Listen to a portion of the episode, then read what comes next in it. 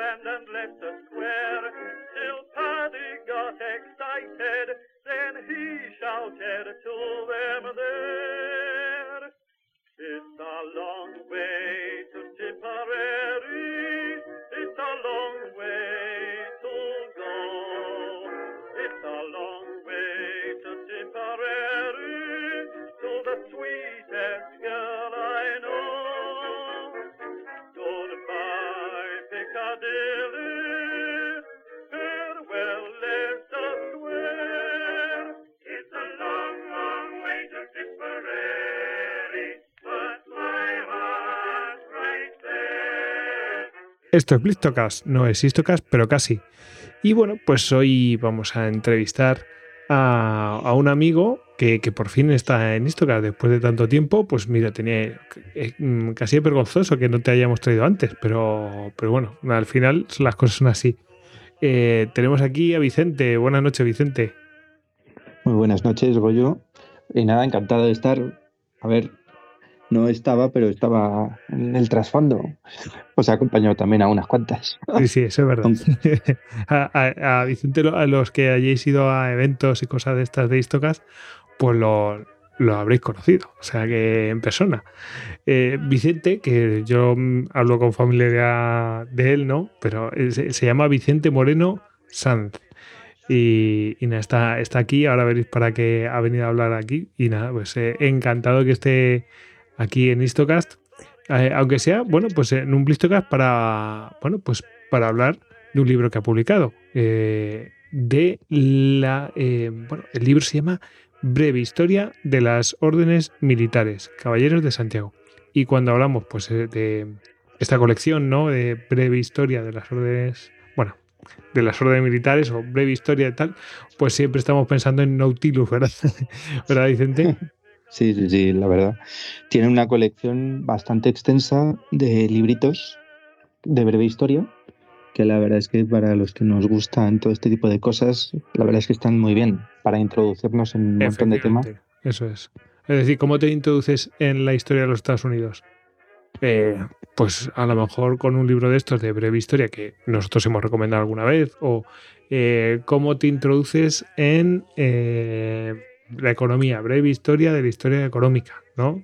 Eh, hombre, pues ese tipo de, de cosas, pues viene bien este tipo de libros y tiene esta colección. Oye, eh, a mí me parece que está, que está muy bien que eh, haya estos manuales y después, si te gusta el tema, pues ya entras a, a cuchillo, ¿no? A por más, ¿verdad, Vicente? Exacto. Lo que te permite es eso, que en un librito de, de bolsillo tengas pues, lo básico para poder por lo menos tener una ojeada de las cosas más importantes de los temas que se van tratando. Que es de lo que se trata. Pues em, eh, además no es un libro que tenga pocas páginas, 320, ¿eh? Es que- Bueno, es que estamos hablando de una orden militar que tiene pues ¿Cuántos años tiene? nueve siglos de historia. Nueve siglos, macho, casi, casi mil años. Una locura. Nueve siglos. Eh, qué locurón. Pues cuando cumpla mil años. Es que mil años, tío, un milenio. Es impresionante. Pues mira, no tenía esa pregunta, pero ya la has respondido, así que ya, ya hemos arrancado, ¿no? Em, la- Qué barbaridad, tío. Me quedaba un poco así como flipando, ¿eh? Em, bueno, pues em, de aquí van a salir varias. Eh, mm, ¿Por qué el orden de Santiago? ¿por qué eh, dijiste, oye, voy a hacer un libro sobre la orden de Santiago y no sobre la importancia del tejo a la hora de hacer lanzas? Bueno, en realidad el tema es que Nautilus tenían mucho interés en, lo, como tú has comentado, en hacer un conjunto de breve historia de las órdenes militares, así en general. Y querían empezar, lógicamente, por las españolas. Evidentemente, estamos en España y pues había que empezar por aquí. Y dentro de todas las españolas, la de Santiago siempre ha tenido como un puntito de estar por encima, ¿no? De ser la más importante de todas ellas. Mm, de hecho, Podemos tenía, equipararla. tenía una, una pregunta que hablaba de eso, es como, mm, a ver, eh, cuán importante era eh, en, en comparación, por ejemplo, con otras, ¿no? Eh, ya que sale, pues te, te lo añado, ¿no? Ahora que lo estás mencionando, pues eh, por si lo quieres mencionar. Eh, Un poquito por encima, ¿no? Has dicho tú. Pues básicamente el tema es ese. O sea, la Orden de Santiago eh, es la más importante en cuanto a posesiones, tamaño, número de miembros que tenemos aquí en España. No es la más antigua, pero sí es la que en su momento tuvo más, más fuerza. De hecho, en el momento en el que se hace una especie de fusión y bajo los reyes católicos y luego después con los Austria, tiene su propia cámara, mientras el resto de órdenes militares tienen una cámara aparte, todas juntas, todas las demás. Anda. Pero hay una solo para la Orden de Santiago por todas las, las cosas que implica ella sola. Entonces, Y había, había alguna. mm, Es que volveré después a la, pre- a la pregunta inicial, pero ya que está saliendo, pues es que no me resisto. ¿Había alguna que podía mm, eh, comparársele? Eh, Es decir, en- en- quiero decir, alguna que realmente llegara en algún momento a rivalizar o iban rivalizando unas y otras mm, dependiendo de la época. sí, vamos a ver, eh, rivalizar. eh, se supone que todas son órdenes militares cristianas y todas no tienen el mismo rivalizar, sí. objetivo y, y la misma, y la misma función y todas Sí. están a las órdenes del Papa. Pero, como sabemos, sí que rivalizan unas con otras, ¿no? Entonces, igual que en Oriente, pues tienes ¿no? la Orden de San Juan, la Orden del Temple, la Orden Teutónica, pues aquí en, en el otro extremo del Mediterráneo, ¿no? Pues tienes Calatrava, tienes Alcántara, tienes Santiago y, lógicamente, al, al com- compartir el espacio, que es limitado, la península, pues rivalizan entre ellas para tener posesiones, sobre todo en la zona fronteriza con, con los musulmanes, porque esas son las zonas que realmente a ellos les, les interesan, ¿no? En un momento dado, para tener la, la lucha. Exacto. Sí. Em, bueno, se, se me ha ido una pregunta que te iba a hacer, pero bueno, volvamos a por qué la Orden de Santiago. Habías dicho que le interesaba a Nautilus hacer pues una serie y quería empezar pues por las órdenes de España, ¿no? Y, y que la de Santiago era la, la más importante. Eso, eso, ya ahí me, me he acordado. La, la más importante, más importante, has dicho en número de miembros, en posesiones, en bueno, un montón de cosas. No la más antigua, también lo habías mencionado. Y en prestigio, en prestigio me refiero prestigio social. Es de las más importantes por, eh, por lo que hemos hablado. Por un lado, por la historia militar de la orden y luego también por la gente que luego va siendo nombrada y por lo que va significando el, el ser caballero de la Orden de Santiago a lo largo de la historia de España. Eh, bueno, pues eh, que- Y, pues, ento- entonces eh, habíamos quedado, bueno, pues muy importante la Orden de Santiago y, y entonces, ¿por qué escribes tú el libro? Pues la verdad es que eso fue casi un. O sea, casualidad. O sea, estuve en unas conferencias en las que la editora de Nautilus estuvo explicando pues, cómo se escribían libros de historia. Y pues al final de la charla nos acercamos unos cuantos. Y entre pues lo típico que estás tomándote un café y tal, pues surgió de que estaban buscando gente para escribir. Yo dije que estaba interesado y al final pues se alineó todo y adelante.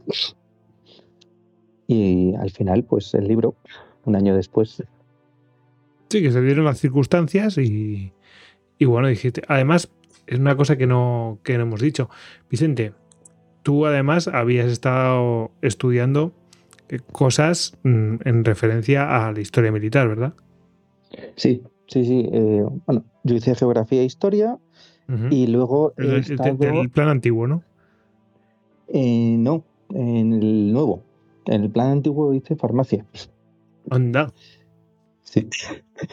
Y luego lo que he hecho ha sido. O sea, que serías un apotecario. de historia militar. La especialidad de historia militar. O sea, que serías como un apotecario en Warhammer 40.000 o algo así. Una cosa así. Exactamente. Sí, sí, exactamente. Bueno, bueno.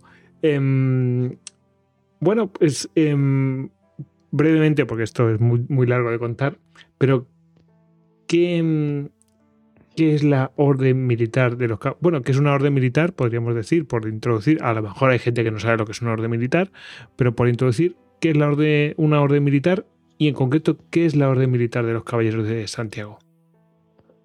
Pues, a ver, las órdenes militares son básicamente un conjunto de caballeros que toman una serie de votos y entre ellos el más importante es el de combatir contra los enemigos de, la iglesia, contra los enemigos de la fe.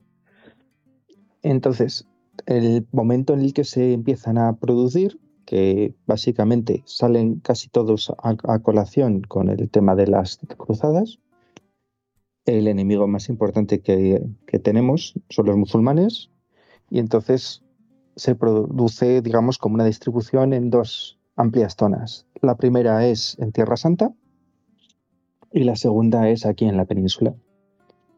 Y es básicamente un grupo de monjes guerreros que se dedican a combatir a cualquiera que se oponga a la que ellos consideran verdadera fe. Y la orden militar de los caballeros de Santiago, porque cada uno pues tiene sus, eh, quiero decir, pues sus, sus em, tiene sus características, obviamente, pero hay cosas que les mueven más. No sé, pues los templarios esto, los eh, Em, los de San Juan, lo otro. Ya sabes, los de Alcántara, esta cosa. Bueno, los de la Orden de los Caballeros de Santiago. Pues los Caballeros de Santiago están adscritos a lo que es eh, los votos de San Agustín, ¿vale? Y entonces son los únicos de todos los monjes guerreros de la época que son más guerreros que monjes, al contrario que todos los demás.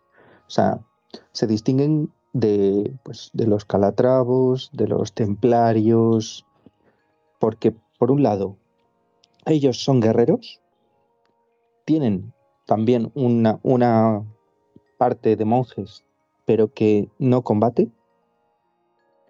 aceptan mujeres dentro de la orden como monjas creándose una especie como de triple... Eso es muy interesante. ¿eh? Orden. Y además todos los miembros de la orden se pueden casar. O sea que no, que no es como, por ejemplo, yo que sé, pues los templarios creo que no se podían casar, si no me equivoco. Exactamente. Esa es la principal diferencia que hay entre esta orden y las demás. Mm, oye, eso también le da mucha popularidad, es decir, que no, no te obliga a hacer un voto así muy complicado de, llevar, ¿no? Por eso es por lo que tiene tantísimo éxito y por eso es por lo que tanta gente a lo largo de, la historia de España, ¿no? Siguió entrando y se, pues, siguió manteniendo todo el tema. Porque el ser caballero, el ser miembro de la orden, no te limitaba tu, vida privada y tu vida personal. O sea, podías seguir teniendo hijos, tu, incluso también podían mantener dentro de un orden, que sí que tenían voto de pobreza, pero era un voto de pobreza limitado. Podían seguir teniendo sus propios bienes, no como en otras órdenes que se supone que tienen que cederlo absolutamente todo. O sea, tienen puntos bastante curiosos y diferentes con respecto al resto. Pues fíjate, te iba a hacer la pregunta de mm, en qué se diferenciaban, pero vamos, eh, al decirlas. Eh, bueno, esto es un rasgo que claramente la diferencia, ¿no? El tema de, que bueno, se, se, se, podían casar. El tema de pobreza yo creo que no es tan diferenciado porque me imagino que será un poco general para todos los demás, ¿no? Con el resto de órdenes. el tema está en que al poder casarse y poder tener descendencia, se asumía que una parte de sus bienes tenían que quedar para sus herederos. No tenían que ser metidos en la orden. El resto de órdenes militares, como no iban a tener descendencia, todos sus bienes iban directamente para la orden. Y eso no le dio. Eso es curioso porque eso es como pegarse también un poco de un tiro en el pie, ¿no? Es decir, eso no le dio, no, era como un lastre para la propia orden a la hora de, de, pues eh, mm, de compararse económicamente con otras órdenes, de competir.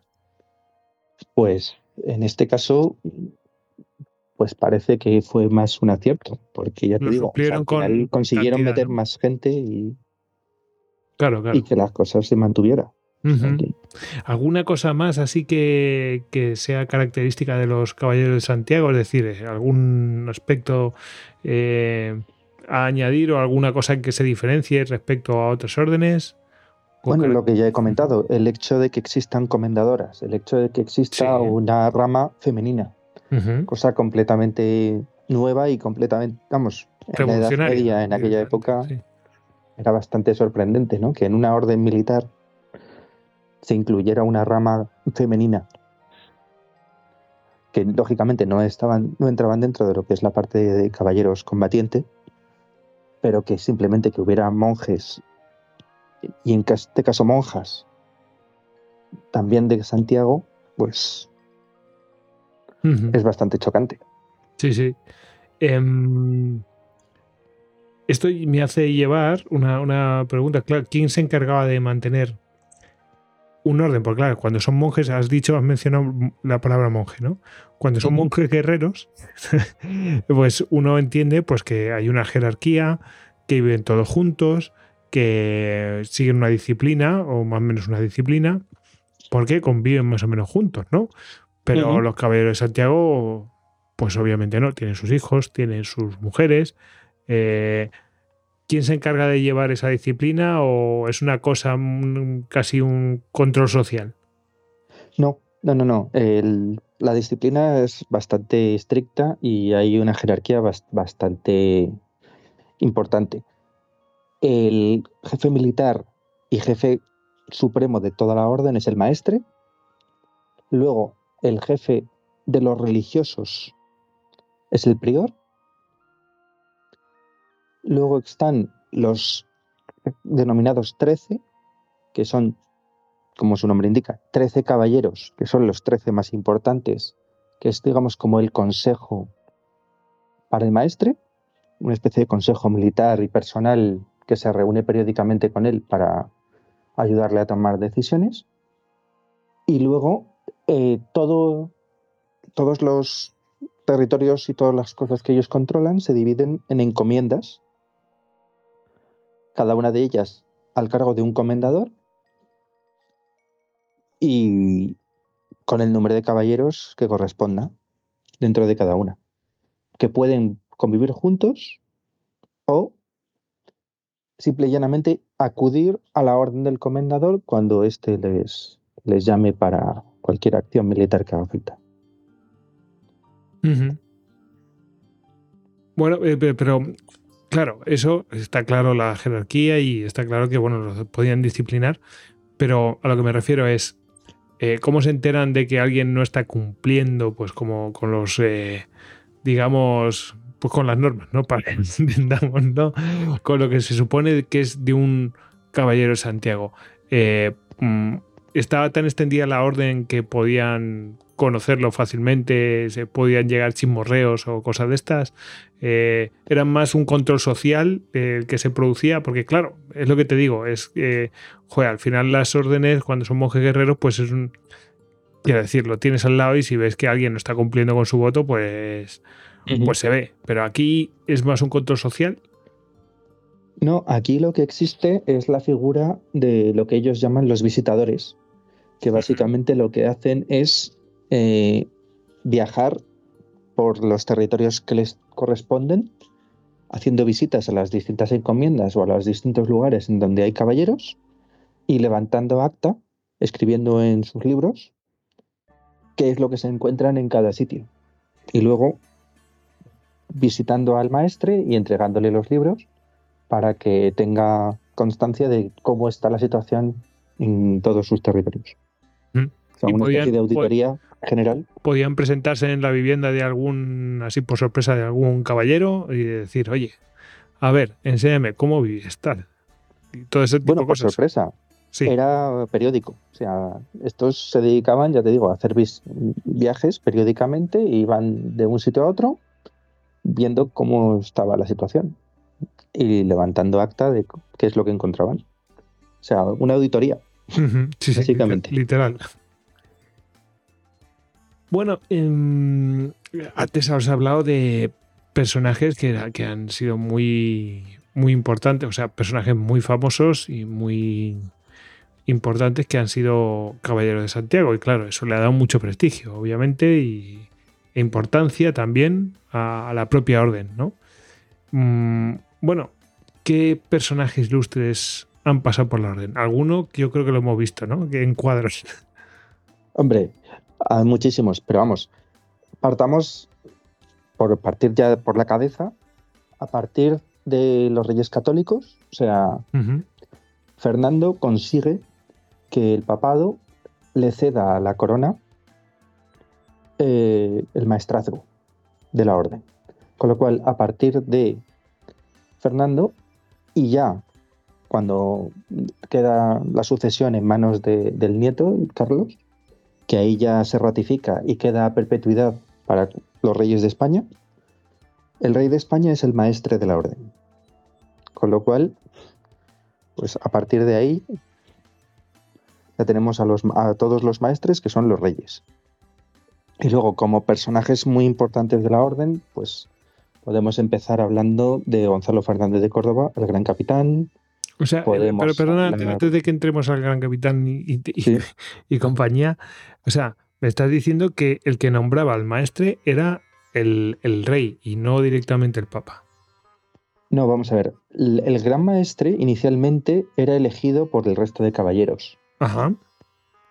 Lo que pasa es que a lo largo de, de la Edad Media, el rey va metiendo cada vez más baza en la elección y va consiguiendo que se elija a, las personas que él va determinando.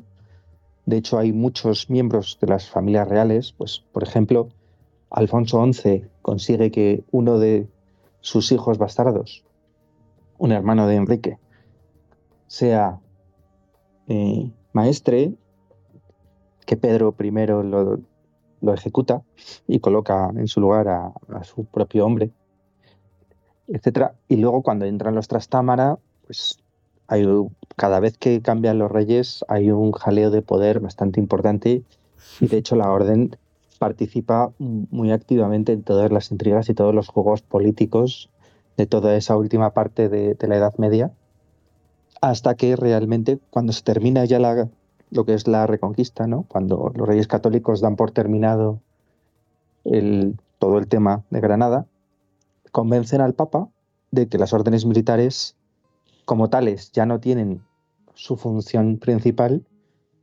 y que tienen que quedar en manos de la corona para seguir luchando contra los moros y demás, pero digamos como más controlados. Y es por lo que al final el papado termina cediendo el maestrazgo a la corona. Bueno, em, te, estábamos hablando de personajes ilustres. Habías mencionado al gran capitán. El gran capitán, pues todos los, los Fernández de Córdoba están vinculados con, con la caballería de Santiago. Eh, bueno, famosísimo Jorge Manrique, las coplas a la muerte de de, la muerte de su de su padre. Su padre era el maestre Ah, de sí, la Orden de Santiago. joder, tan famoso, sí. Por eso.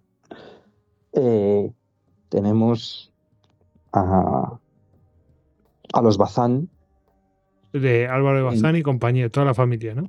toda la familia. Él, su hermano y toda la descendencia. O sea, es que tú fíjate que la flor innata, ¿eh? O sea, está, está- es que eh, hemos mencionado. Diego García de Paredes. Buah, sí. Eh, Ese, ese es el, el Hércules de. el- ¿Cómo, El cómo le llaman? sí, Sansón de Extremadura. sí, señor. El mejor soldado que ha tenido España, sí. Magallanes, Ajá. los ¿Hernán Doria. Cortés, ¿En Hernán Cortés también era o me suena? A Cortés y a Pizarro se les nombra caballeros por sus conquistas y por los descubrimientos de y por las conquistas de los imperios, lógicamente. A Núñez de Balboa, a Alvarado, eh, a Garcilaso, eh, Velázquez.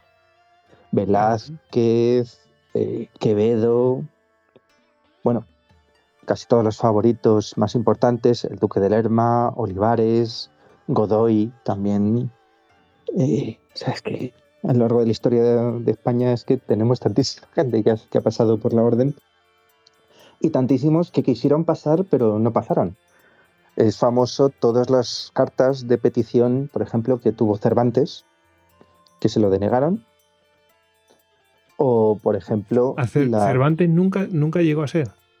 no, Cervantes lo pidió, pero eh, Cervantes no era noble, no, no podía aducir suficiente título de nobleza como para... Es decir, que no, que, que no llegaba, o sea, que en la orden no podía ser, no, yo qué sé, a lo mejor Hay momentos en los que la orden eh, pide no solamente limpieza de sangre, sino además el que tengas unos títulos de nobleza de- determinados. Y a Cervantes le toca y no se lo dan. Pero vamos, ni a él ni al Cano, por ejemplo. A Magallanes sí, pero al Cano no. Fíjate. A pesar de haber dado la vuelta al mundo y eso. Y eso que el emperador le termina nombrando, o sea, le termina concediendo título y tal, pero no se le considera con suficiente nivel como para recibir la cruz de caballero. Y eso que a- acaba de Dar la vuelta al mundo. hacer la vuelta al mundo. O sea, es que no se lo daban a cualquiera. Sí, sí, sí. Madre mía. Eh, bueno, y la verdad es que la lista debe ser interminable, ¿no? De, de No, no, gente la lista es larguísima. Y, ya te- y es que, claro, con tantos siglos de, de historia de España, o sea, es que te puedes poner. con- Así de, de- en el siglo XX, alguno que conozcamos, alguien famoso de la Orden de Santiago, seguro que hay alguno mezclado con guerras y cosas de estas, pero bueno, me da igual, es por, por, por decir, oye, pues mira, fijaos, eh, que sigue hasta hoy, ¿no? Además, ya me da pie a, a preguntarte de, en plan de, ¿sigue funcionando la, la Orden de Santiago? Es decir, porque... Sí, claro, sí, sí, la- ya- las, órdenes, las órdenes militares españolas siguen, siguen funcionando, siguen en activo. Y el rey sigue siendo el, el maestre de, de todas ellas. O sea, de hecho, si te fijas, cada vez que el rey acude a algún desfile o alguna ceremonia militar importante, lo que lleva normalmente al pecho son las cruces, lleva las cuatro cruces de las cuatro órdenes militares españolas. Sí, como, como si fuera el... Bueno, sí, el maestre, como si... Es que es el máxima maestro. autor- con la máxima autoridad, como el, cual- Exacto. el que lleva los galones de capitán general de, lo- de, de todos los ejércitos, pues lo mismo. Eh, Sí, sí, es que es eso mismo. En fin. Em, eh, te, te- te decía, gente así famosa, así que haya habido. en, eh, me imagino que ya no será como antes, ¿no? Que a lo mejor es más discreto que lo lleven ahora o, o no.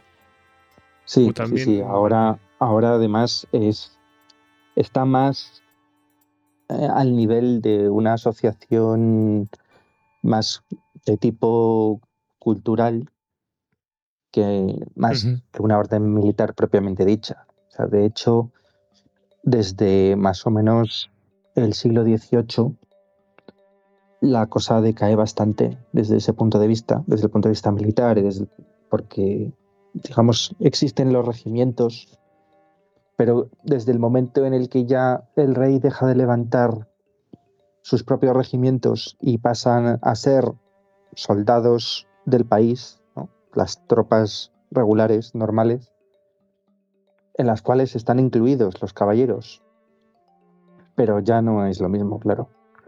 De hecho, eh, España ha seguido teniendo regimientos con los nombres de las órdenes militares hasta hace relativamente poco. O sea, el regimiento de, de Calatrava, el regimiento de Santiago, O sea, que Eh. quedan integrados dentro del organigrama propio del ejército. quedan integrados, exacto. Y ahora en realidad lo que habrá pues será pues soldados y gente pues que sean de esta orden, de la otra, pues un poco. No, el problema está en que con las últimas remodelaciones han desaparecido.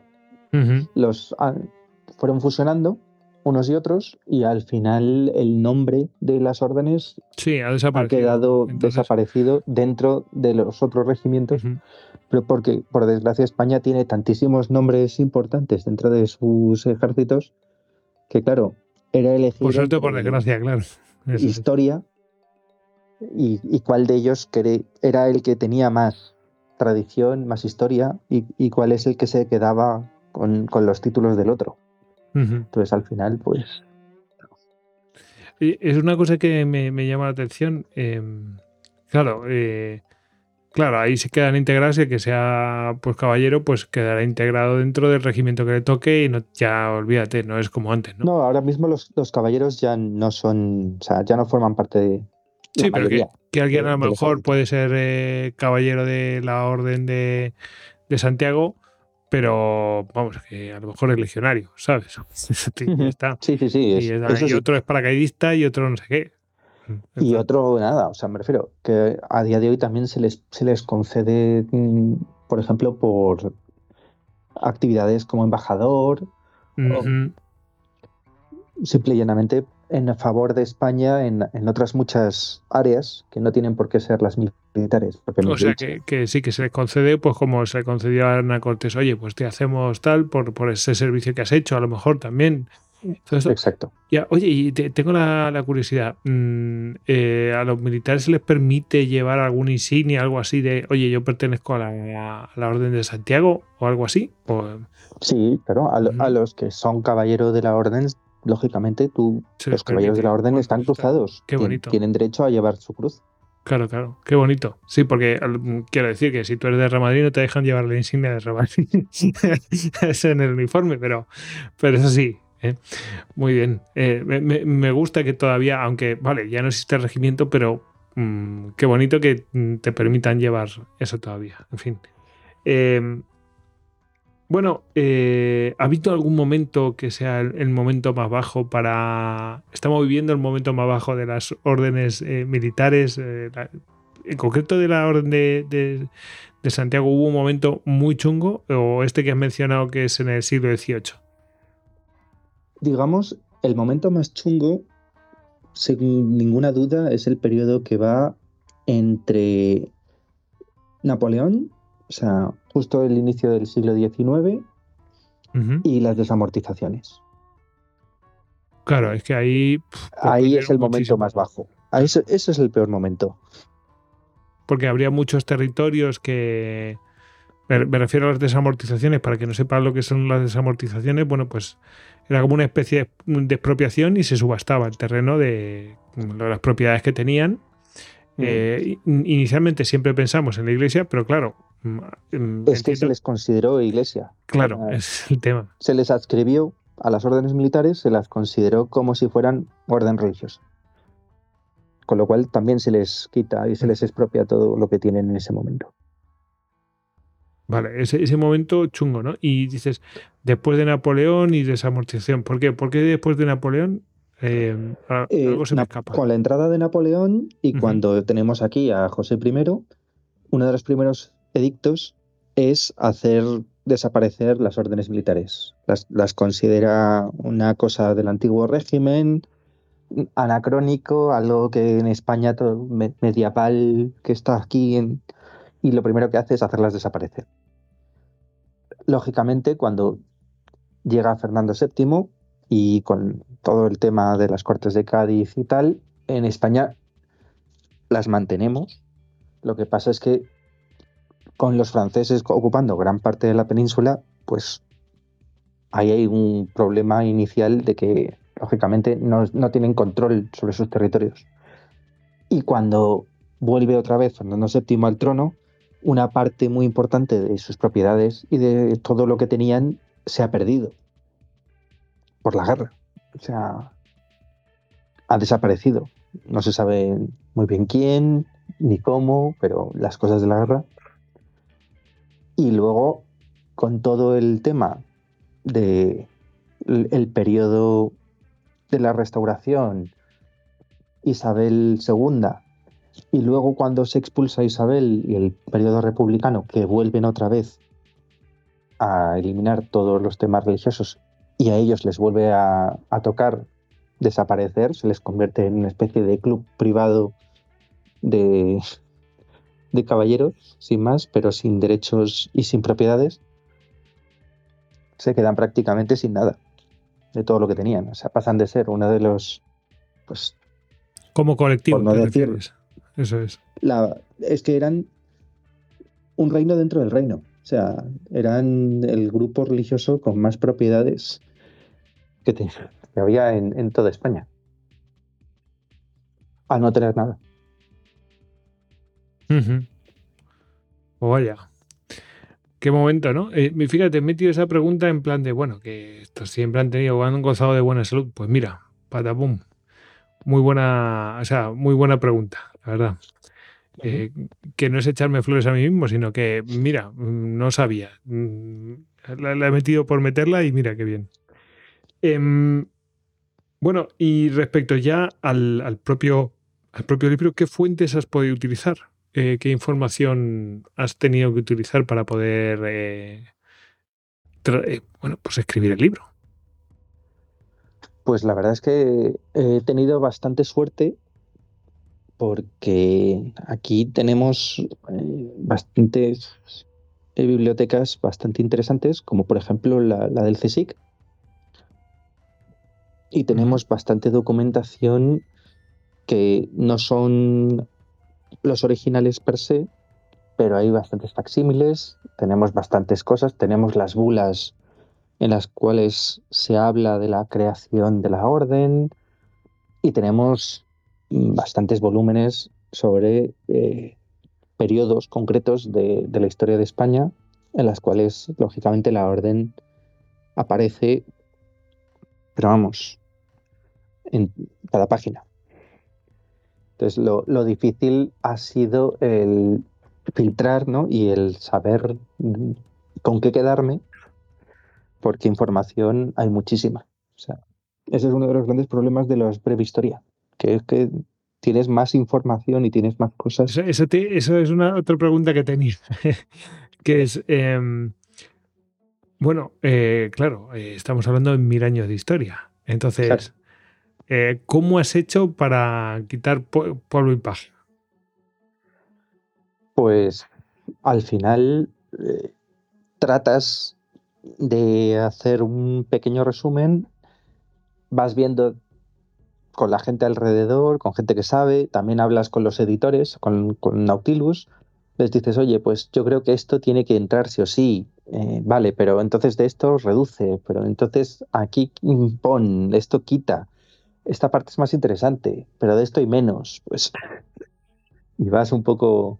Quizás eso es lo, que te ha sido más difícil el, eh, a la hora de escribir el libro, o has encontrado, o sea, quiero decir, sin duda. Eh, porque tener que reducir muchas veces un, te duele en el corazón, se te parte el alma. Muchísimo, muchísimo es, quizás la, peor parte, que es eso, el, decidir qué partes no entran, o sea, qué partes de la breve historia se quedan para que la gente que le interese el tema, ¿no? indague por su cuenta.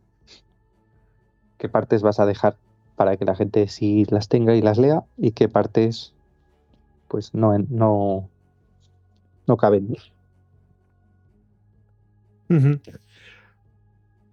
Bueno, em, tenía aquí, eh, claro, esto es otra, otra historia, ¿no? Em, ¿Cuál es el tema que más te ha costado completar? Es decir, mm, cuando has escrito el libro, decir, oye, pues este tema me ha costado mucho, pues porque había diferentes fuentes que eran contradictorias, o me ha costado mucho porque la información, pues, eh, o sea, el contenido pues era muy árido, o, o me ha costado mucho porque he tenido que recortar demasiado.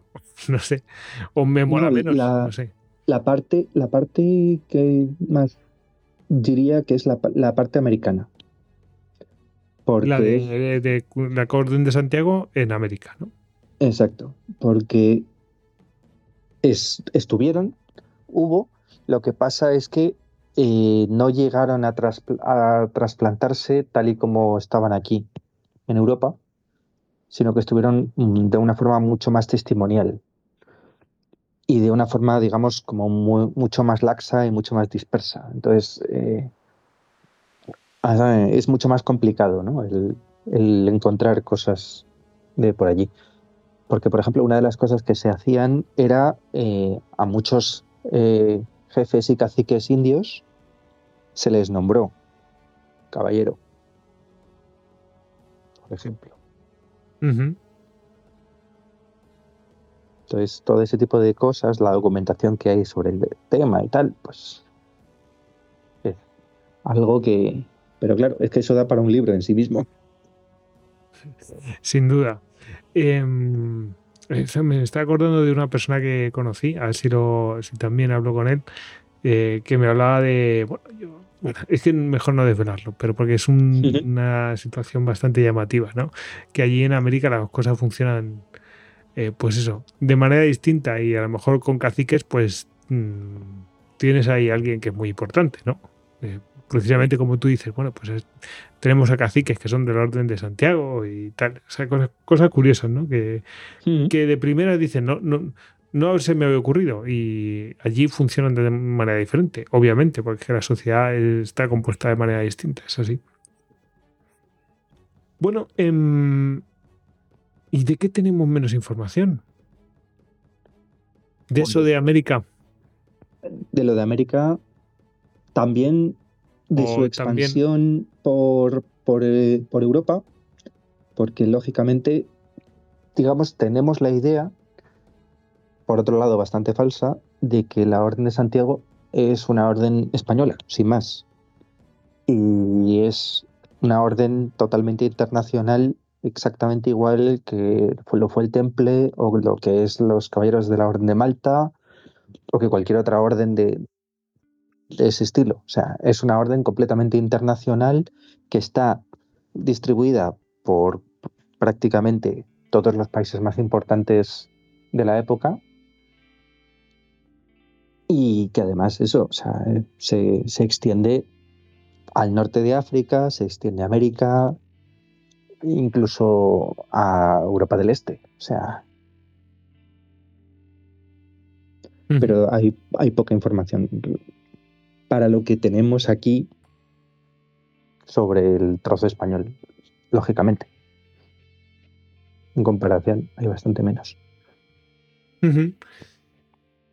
Y, de qué te gustaría conseguir más información. Vale, tenemos menos información de esto, pero a lo mejor a ti te interesa conseguir más información, no de eso en concreto, pero a lo mejor de, oye, pues la crónica de este fulanito o de la intervención de la, Orden de, Santiago en tal cosa, pues en esta tal batalla, pues me hubiera encantado conocer, porque algo pasó ahí, que tú ves que algo pasó ahí y no y no tenemos tanta información. Eh, pues dime, dime, a ver, algo que te hubiera gustado conseguir más información sobre o qué pasó en tal sitio, ¿sabes? Bueno, más la parte, digamos, que a mí personalmente más me, me llamó la atención es un proyecto que se tuvo de crear una unión de todos los de todas las órdenes, una fusión de todas las órdenes militares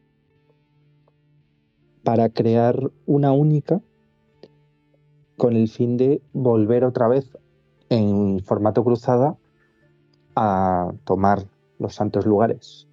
Lo que pasa es que eso al final no, no, terminó de coger. Pero de todas las órdenes, eh, de, no solamente las de aquí todas, absolutamente todas las órdenes militares que existían en ese momento, o sea, lo que quedaba, pues la orden de Malta, la, orden de... Todas, juntarlas, ponerlas al mando de un único maestre, que además se esperaba que fuese que estuviese vinculado por sangre con alguna de las coronas europeas y lanzarlo sobre Tierra Santa.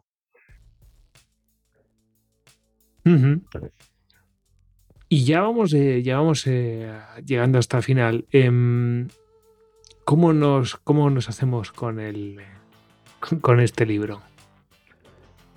Bueno, que Pues- yo creo que conociendo Nautilus estará en mil sitios. Exacto, o sea, bastante fácil. Por un lado, Nautilus con su propia página, que le puedes solicitar.